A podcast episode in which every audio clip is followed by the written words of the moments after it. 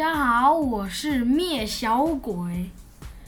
今天我来当开头，所以我们就紧接着介绍来宾，介绍百万七。加麦加麦，大家平安，大家好，我是百万七。接下是百万夫。大家好，我是百万夫。今天的疫情现况就交给百万七。好，今天六月二号是我们防疫宅家第十五集。嗯，那今天的确诊案例真的比较多哦。今天本土的有三百七十二，然后校正回归就是要再加上一百七十七例。那屏东一样，就是目前还是零确诊哦，非常好。然后死亡案例有十二个案例。对啊。那之前就是前两天，我们还以为就是那个走势了，就是确诊人数有慢慢下来，包含那个校正回归的部分。不过今天这个数字又上来，所以不知道实际状况是怎么样，是有什么特别的原因吗？还是这个疫情不像想象，不像前几天那样那么乐观？这样，我觉得。可能我们也不需要太去纠结在于每天每天的数据，可能真的要拉长时间，比如说一周一周，比如说以一周一周的表现来看，对，那我我的想象是这样子啦。那呃，当然实际上就专业来讲，那就是他们的参考数据是怎么解读的呢？这个我我想我们在那个每天的。部长的那个记者会，我们是还没有听到这一个吗？嗯，对啊，所以我觉得就是我们就每天记录，那或许两个礼拜、三个礼拜之后，可以看到那种呃，就是曲线它的走向是怎么样，是不是有呈现某某个就整个失控还是怎么样？其实那真的要拉长时间来看。我我的想法是这样子，只是我比较，因为我个人都是先以那种最坏的打算，然后。来看这件事，然后或如果事情有比预期中的好，那就心情会好一点。对啊，对，那我是希望那个啦，就是其实重点还是大家要好好的遵守，因为中央疫情指挥中心他们好像就是昨天前天开始吧，就是市场要就是要分流了，就是单单数双数这样。其实他的目的也是在于希望人不要多聚集聚集在一起。希望都可以尽量少接触人，人跟人尽量少接触，然后就降低那个病毒的传染。对啊，除了这个以外，我觉得，因为我们也迈入第第二啊第二周了嘛，嗯，对，就是其实这个疫情不会是只有这。一两周的时间，那也我们防疫也不会是只有这一两周的工作，哪怕是十四号之后，我觉得这都是一个长期抗战嘞。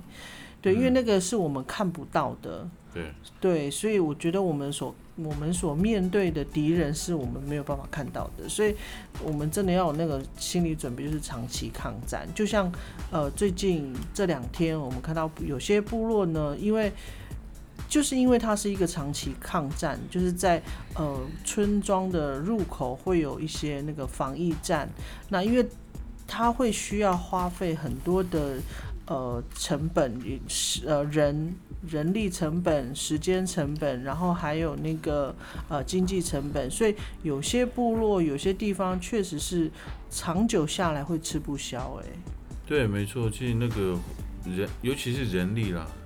对，如果就是如果大家是自愿的话，那都还可以，但是并不会有那么多人是怎么讲，就是没有工作，或者说他不需要负担家里的开支，这样。通常大家还是需要工作的，所以人力的这个需求呢就会很困难，除非那也算是一个工作，这样，除非是这样，他们才会有人能够出来。就是算是边工作边服务这样。对啊，因为我们昨天听到了这个，有些部落他们想要撤掉那个防疫站的时候，我们第一时间会觉得这样好吗？这样不是很危险？那那这样要怎么去管控说进来的人有哪些？然后万一有有外人进来，然后然后是发烧的状况还是什么？我们本来没有办法理解，但是后来今天有看到呃某一个社区的理事长他有 po 文哦，才想到说确实，因为我们不是当事人，我们没有办法知道说究竟。在部落里面会花多少的那个资源？那到底实际执行状况有没有办法像一开始这么充沛？有没有办法一直持续？可能一个月、两个月，甚至有可能到半年。嗯，我觉得这个真的要，这个真的会会要打上问号。所以我今天看了那个理事长，他是贴说，与其就是。就是这样消耗消耗原本就就不是很充足的资源，那不如就是去要求部落里面的族人，就大家就做好自己的那个居家防疫这样子，或许来的比较实际。这也让我们听到了另外一个不一样的声音。对，的确没错，就是有些乡，他的确是用那个啦乡的资源，然后去。或是去用他们约聘雇的人员在那边做防疫的工作，对对，所以他们也算是他们的工作了嘛，所以这样子才有办法一直做下去了，才有办法把战线拉长。但是如果部落都是自愿性的那种，其实撑下去会很困难，对，尤其在现在这个社会，如果是过去以前的那个部落的话，就是自给自足的时候，你说大家。要设这个防疫站，要大家轮流，应该不是很困难的事。但是就是现在这个社会，大家必须去赚钱，嗯，这个还还是比较重要的。嗯，没错。所以我觉得很多事情都是因为时间拉长了，所以就会有一些改变。就像这阵子啊，发现越来越多那种代购啊、团购的那种群组出现呢，然后。也开始在考验我，呃，我们的那种购买意愿。因为刚开始，我不知道大家记不记得，就刚开始疫情刚开始的时候，然后我们开始宅在家的时候，我有跟大家分享说，哇，会觉得很想买东西。可是时间一久之后，你会发现，因为我们也没有办法出去工，像我啦，尤其是我，因为我没有办法像。呃，过去之前那样子，就是啊，出外景啊，去看景啊，或者是去哪里，这样我没有办法，所以很多工作会变成是停摆，那我就会需要在家里，对，所以就开始去衡量自己的荷包，哎，不行哦，你不可以乱买哦，然后就开始会去衡量说哪些钱要放在呃必要的地方这样子，所以后来像我们。这一次我们就呃，因为朋友嘛，他有介绍我们一个，就是在高雄的一个某大那个大卖场，好事多了，就是有在代购，就在我们就刚好在我们家附近。嗯。那因为我们都会定期需要去买一些就是必要的，比如说牛奶啊、牛肉，或者是什么呃卫生纸啊，对，就是家庭必用的东西，所以。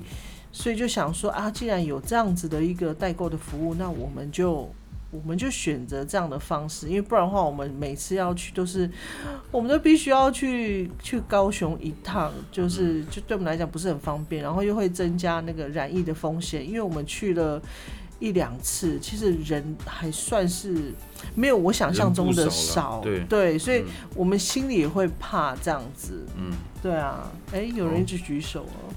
说到团购，我们之前团购的东西什么时候会到？团购什么东西？之前那个水壶啊。哦，水壶哈，水壶还没到。什么时候会？哎，我不知道。有说吗？没有。我我不想，你们现在要讨论这个吗？呃，那跳过。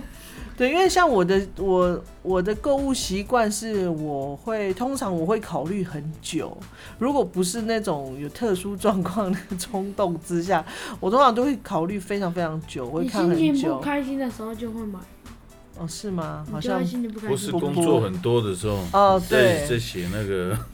哦，没有没有没有，不是不是不是，就是有工作压力的时候，我是吃很多，然后我会想花钱的时候，就是全部都做完了。然后就觉得、哦啊要准备领钱了，然后那时候就会有一种想要冲动冲购物，但是其他其实我就会很固定啊，就是我都大概要买哪些东西，我大概都会很固定。我发现我特别节制，特别不会乱买。因因为你没有办法去打卡夹，所以你的钱可以省下来。我想要买卡夹，真的是没有不行，不要浪费钱。对啊，跟我一直买那个。不过这也是那个啦，最近算是宅经济嘛，哦，嗯，也是这样的，有很多啦，很多人开团购团啊，哦，对，对，或是说，就像我们刚刚提到那个代购的，代购的，如果它的量够大，其实它也甚至不用去，它有一个商业配送，哦对，所以它就是真的真的是一个宅宅在家经济了。对，因为这一家他好像也是做了一段时间，所以他的全家人都在做代购，甚至他们都不用去好事多买货，他们就直接送到他家。然后我甚至有看那个照片，他们光是牛奶就一车。嗯，然后我想说，到底是做到怎样？我想要太夸张，不过这也是我最近才知道的啦，所以这也是我我们购物的一个方法啦。对我们来讲，就是节省油钱嘛、时嗯间还有风险。等一下，对，你不会觉得牛奶在防疫期间的时候，牛奶买的很买的人特别多吗？哦，是很多东西都买特别多，因为就是不要出去太对啊就多次，就是一次买多，然后嗯你就是差不多一个礼拜的量，然后你就慢慢慢慢在家里消化化这样。一个礼拜就要反正就是比较划算呐。就是好，其实我要提的重点就是每一个家庭有每个家庭的那个消费习惯，每个嗯家庭的生活模式，就是找到你们自己家里的生活模式，哪一个是比较适合你们可以在防疫期间长期抗战的嗯的那种消费方式，我觉得这个是。还蛮重要的，因为时间一拉长，其实很多它就是一个变数了，所以嗯这对我们来讲也是一个新的学习，这样子。对，嗯，那现在也是有很多那个，应该说自己当老板的、啊，或是做嗯小小本生意的，也是在想办法，就是赚钱啊。因为像我今天去采访的，他是做咖啡的，嗯那他是自己种，然后自己烘、自己卖这样。嗯那因为疫情的关系，他上他在山上本来有一个庄园，就是可以收游客啊，或是顾客来。露营啊，对，然后也去那边喝咖啡啊，可以点那些什么他做的甜点或是炸物啊，这样。至少他会有他他会有这些收入嘛，而且嗯。外外来的游客的那个应该说消费金额会比较高，嗯。所以那现在疫情的关系，他这个庄园就要封起来，因为他为了防疫啦，他也没有办法收这些外来游客。对，所以他的生意意受很大的影响。但是他为了至少可以不无小补，可以有一些收入，他就是把他的一些器材搬到部落，然后就做了一个叫咖啡德莱树的，对对，他他把他把那个 他的窗户直接拆掉，就变成一个窗口，就是有点像购物的窗口这样。嗯还蛮酷的。不过这也是大家为了要在这个疫情期间可以度过了，因为他说那个影响真的很大。嗯，没错，说到德莱斯，我想到我们上次要去吃肯德基的时候，超多人，那是周末啊，对啊，就是我们也不敢下车买，所以我们就只能用得来速。然后发现哦 Oh 怎么那么多人超多车子排队排对，用很车子久排，队。我很久没看到了，以前在那个台北的那个大卖场，好才会看到用车子排队的。对，而且而且那次吃那个吃那个什么素食，哇，觉得好像是上个世纪之前的事情，是吗？你对很久没有吃了？就觉得很久啦，就是觉得哇，好久没有就是去去吃那种垃圾食物，哦这种就因为我们都在。对，就是在家里就在家里吃这样，然后就就连我要买外面的便当，然后叫外面的便当，我都要订那个健康的，就是少油少盐，然后最好是穿烫的，因为想说还是保持健康会比较早上期也是在哎 没有一六八吗？没有，没有没有，不是一六八，而是我会想说，二六健，康饮食。因为其实你会发现，你一直在吃那个比较健康的食物，就是比较没有很精致的那个料理，其实你会吃习惯，就是你的身体，我说习惯是身体会习惯，嗯，就是如果你突然吃一个，就是可能是你蛋糕啦，对这段时间可能比较没有在吃，其实身体会很很清楚感觉到那个不同，就会不舒服这样。然后还有，如果像最近我的状况是，如果我太晚吃，其实我第二天早上就会很不舒服。嗯对，可是以前我们可能都习惯了晚吃，就是很晚吃晚吃餐。宵夜。对，就是超八点之后，我们还在吃晚餐这样。可是后来，因为前阵子我们都比较早嘛，就是那个身体也习惯了，就是那个生理时钟，就是比较早吃晚餐。然后后来，如果你又、又晚晚吃的话对我第二天就会肚子很痛，就会不舒服，所以就会觉像吃黑得说，蒜一样。对，嗯，跟黑蒜没有关系好吗？就是你的身体会很清楚知道那个有一点不太一样，所以当然在当下在吃那个素食的时候，觉得哇好爽哦。可是爽的吃，完之后有罪恶感，呃，对，会有罪恶感，会觉得嗯不舒服，就不知道说不上来啦，就是。就这样子就会不舒服，可能也是到了年纪吧，因为以前你还年轻的时候根本不会不会有感觉，嗯，对，然后现在就觉得嗯那时候也是笑脸不对了，这样子。好，那接下来呢？这个是我今天在那个脸书上面看到的，就是那个“女人我最大”这个节目在脸书的官网吗粉砖里面有问大家一个问题，哎，还蛮热络的，很多人回答。我想要问一下你们，如果现在病毒马上全部消失，你会想做什么？把我所有的钱拿去打卡奖，啊？什么？拿我的钱去打卡夹，哇！把你的钱全部拿去打卡夹是吧？还有一个，还有一个，我还想做一件事情，嗯什么？一整天都在打棒球。哦，一整天打棒球，哦这个比较好，我比较喜欢。哦，所以你的重点就是你很想要去外面玩。没错，哦，了解。啊，那你呢？百万富你呢？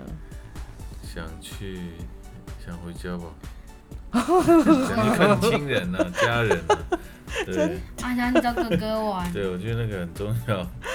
对我也是哎，我第一个想到的就是好想要，就是跟家人一起烤肉啊，然后很开心的在聊天呐、对，就很像我们以往在过生日的时候，哇，全家人都回来了，这样，然后不不用戴口罩，然后尤其是比如说我们到那个什么到台东的时候，那个空气很好，我们都可以大口呼吸，然后。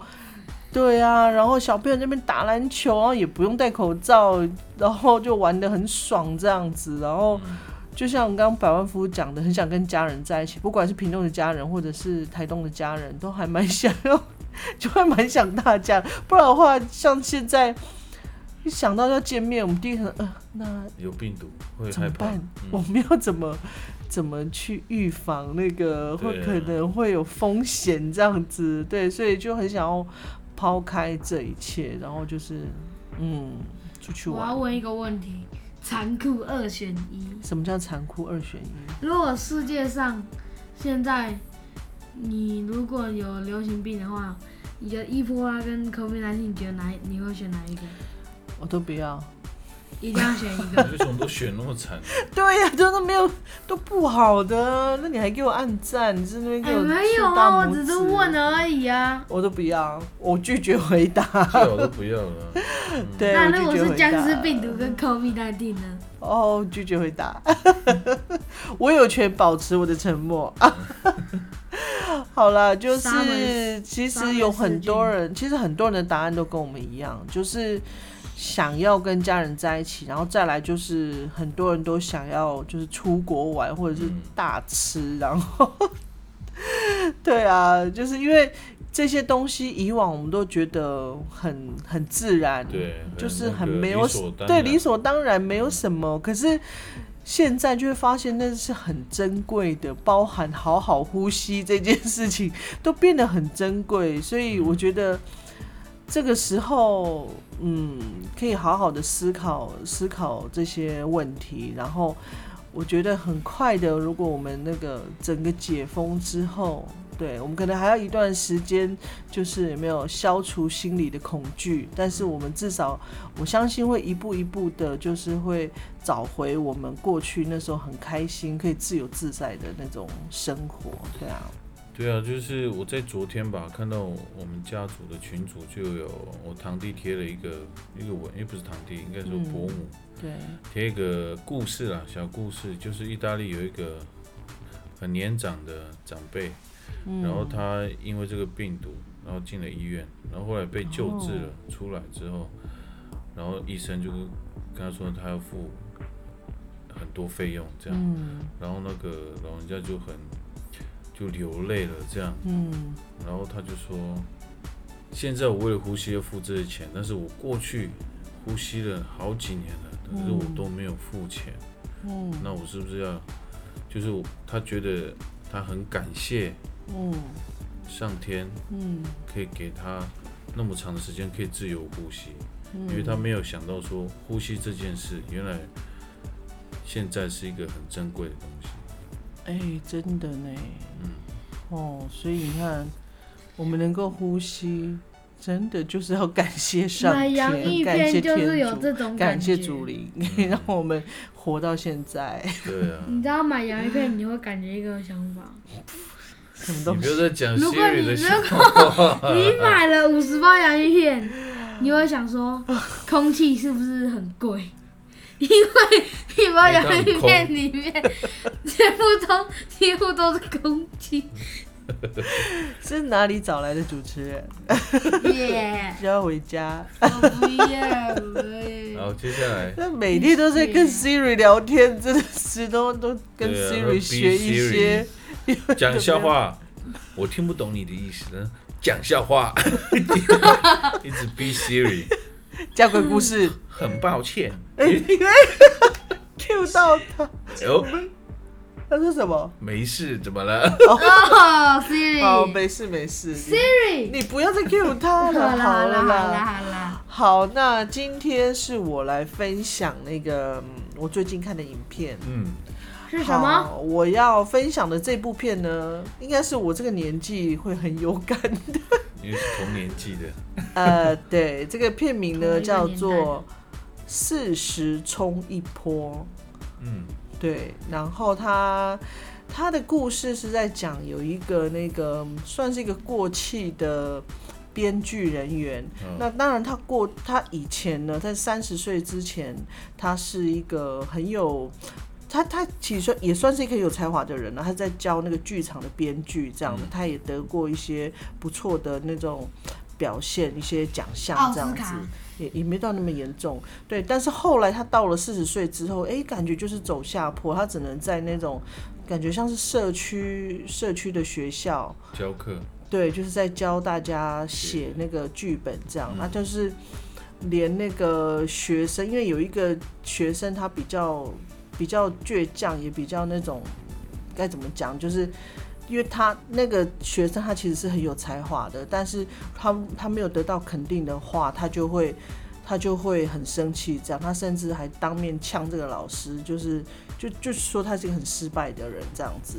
那这个老师呢？啊，这个老师是一个女生，是一个女的。哦，你说那一个电影哦？对对对，然后就在讲述一个四十岁的女人呢，就是上不上下不下的。然后她其实她很清楚知道自己喜欢的是什么，她有怎么样的才能。可是因为她的她的编剧的生涯已经到了好像放弃又又很可惜，可是继续好像也没有办法发展。对，也没有办法像他像他想要的那样，因为他是一个黑人嘛，一个黑人女性。然后其实像我们这个年纪啊，已经四十岁了，其实我们很多的很多的观念、很多的想法、很多的那种所坚持的一些价值，已经应该说都是固定了啦。就是我们的信念已经固定了，所以你很难去呃强迫自己去接受你没有办法接受的东西。比如说有一个，就他以前有写过一个很好的剧本，然后那个是他是黑人的观点。那因为他一直没有机会，就是在剧场里面，就是比较大型的剧场，就是公开的被被演出这样。哎，那好不容易他有一个，他有一个机会，就是他的好朋友，就是他的经纪人帮他瞧到了一个机会。然后出钱的呢是一位白人男性，嗯，然后就是你知道，就是很明显的区别，就黑人的观点跟白人、白人女性、白人男性长辈的那种。观念是很不一样的，所以就连那个台词，他会觉得说，这不是，这不是我们黑人会讲的话。对，这不是我们黑人会讲的话，我们也不会这样去，也不会这样去看事情。可是因为他，因为只有这样，他才有机会被看到。对，所以他就很挣扎，所以他会在那边犹疑。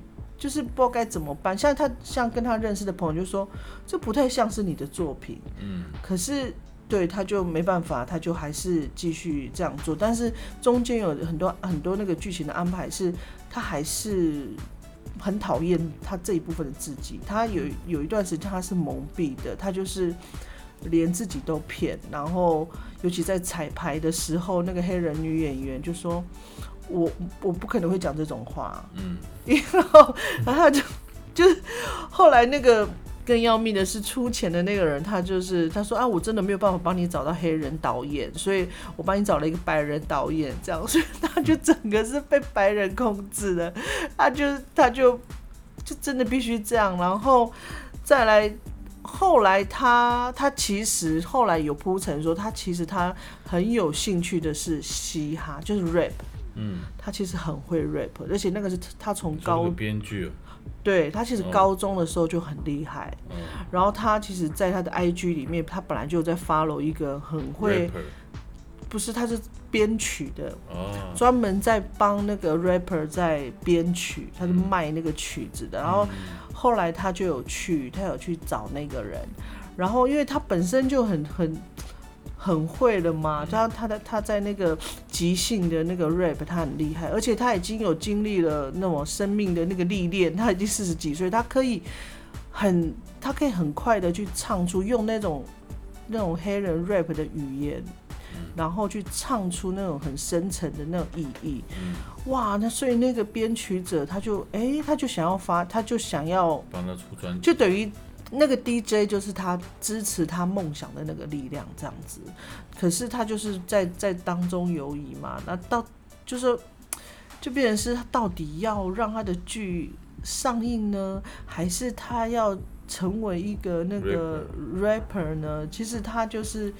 很两难这样子，那到底最后会怎么样呢？我想就是留给大家看。然后还有一个我想分享，不要剧透。还有一个我想分享的，我觉得是还很特别的，就是它整个画，它整个那个整部电影都是用黑白。嗯，对我觉得很好哎，就是。会让我，因为这是我第一次看全部黑白，因为以往我看那个黑白的，我都会看不下去。嗯，但是这个我有看得下去，我觉得可能是因为心有戚戚焉吧。对，然后它也也是有一点点，有一点点好笑的成分呐。对，因为我看一看，我会不自主的笑出来，可能也是因为也是会符合我的心境，所以我看了也会有些片段我会笑这样子。我知道为什么。因为你比因为你比主角的年龄还要大哦，对，大一点哦，可以吗？可以吗？可以吗？好，就是黑白它的好处是什么？其实我可以很很关注在它内容在讲什么，因为我去掉了那个很多颜色的一些干扰，我就可以很专心在他的剧情里面。他所讲的话，还有他所唱出的歌词，所以我很喜欢这一部。所以如果大家如不到这个年纪，想要了解一下这个年纪的人的心境，可以就推荐给你们看。那如果你刚好是我这个年龄的，不管男性也好，女性也好，我觉得都可以在里面找到某一个部分的自己。这样，嗯，没错。因为我刚好今年呢是四十岁，啊，那你可以看对，一下。所以我觉得我还蛮能体会那个他的想法了，嗯因为像我做记者做那么久嘛，但是呃有这是不是我最喜欢做的事情，或是这是不是我的就是怎么讲，我是不是有事情有其他事情想要去达成？哎、说到其实到到了这个年纪，你就会开始去思考，因为你前面都是在希望有工作，然后工作稳定，然后有比较好的收入嘛。那到了这个年龄之后，你就开始去想说，诶，我有哪些心愿是没有完成？嗯，既然你刚，所以我觉得还不错，这个电影我我蛮有兴趣的。既然你说你刚满四十的话，那我不就四十？秘密，你这个时候不需要对，在在我这个年纪的女性就不希望有人透露，一直透露我的年龄。我只有说事实，我没有说后面那个啊。好，你先 你先下班，你先下班。好，所以我觉得这个真的推荐推荐给大家啦，嗯就是还蛮有趣的，这也是我无意间发现的，因为就像我昨天还前天讲的，就是因为我很久没有很久没有出国。所以我就在搜寻一些，就是国外的我对一些锁定一些国家的一些电影这样子，所以我觉得哎、诶找找找，哎、看到这个很特别，它整个画面它就是黑白呈现，所以我就想说看一下所谓的事实冲一波的事实是什么啊？原来是，对事实摆在眼前，但是我们一定每个人多多少少会有一个就是你想要去做的一件事情。嗯，对，就是你的能力，你你可能你你有那样的天分或者你那样能力，可是那个可能是当时你在选择你的行业的时候不允许你去选择的。嗯，对，那尤其到了四十岁，但你你说我们工作做的不好也没有，但是你说做的很好嘛？很厉害，好好像也没有。也没有这样子，所以就是这可能就是我们现在这个就是四十岁上下的心境啊，这样子。嗯说到讲话，你讲话的时候手是特别多呢。可以辅助我。跟你一样讲啊，你话也不是一样，我没有，对我大家讲看不到。我对讲话哎主要我今天有想到说这里我们要不要用影片？下一次，可以好啊，啊，对，我们就不不只是声音？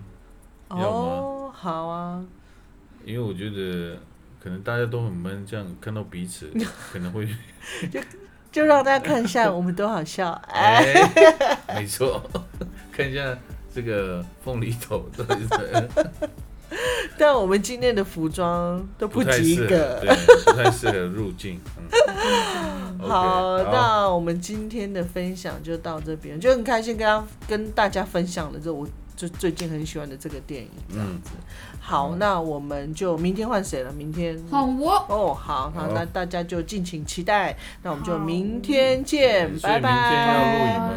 好啊，录影加录音你音，要这么逼录吗影？加录音。好好，再见，再见，再说，再说，好，等一下，等一下，等一下，等一下。好，再说，拜拜，拜拜，拜拜，按赞拜拜，拜拜。